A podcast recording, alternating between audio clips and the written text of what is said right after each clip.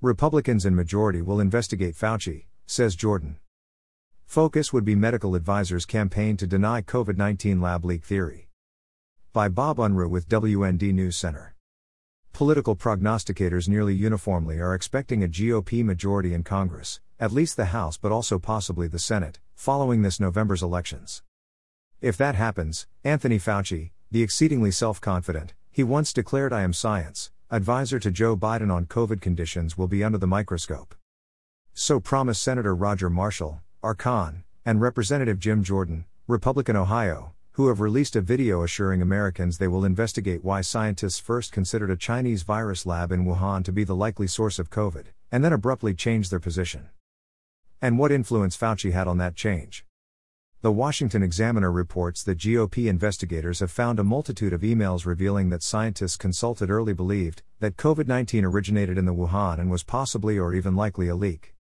But apparently, the report explains, Fauci worked behind the scenes to shut the hypothesis down.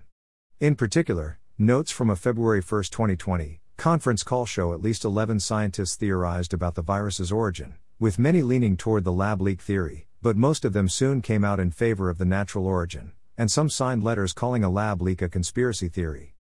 The members of Congress deride the Fauci work as the Fauci COVID cover up and say that given a GOP majority that is expected to result from the November balloting, they would seek sworn testimony from the 11 virologists who took part in a telephone meeting with Fauci, who heads the National Institute of Allergy and Infectious Diseases.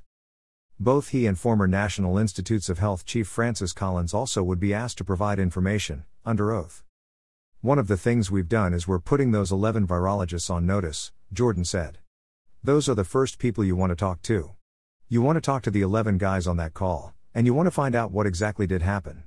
We've seen the emails and correspondence after the call, subsequent to the call, but what all happened? Then, he said, we want to find out what exactly Dr. Fauci and Dr. Collins may have had to say on that particular phone call. So that's how you start investigations.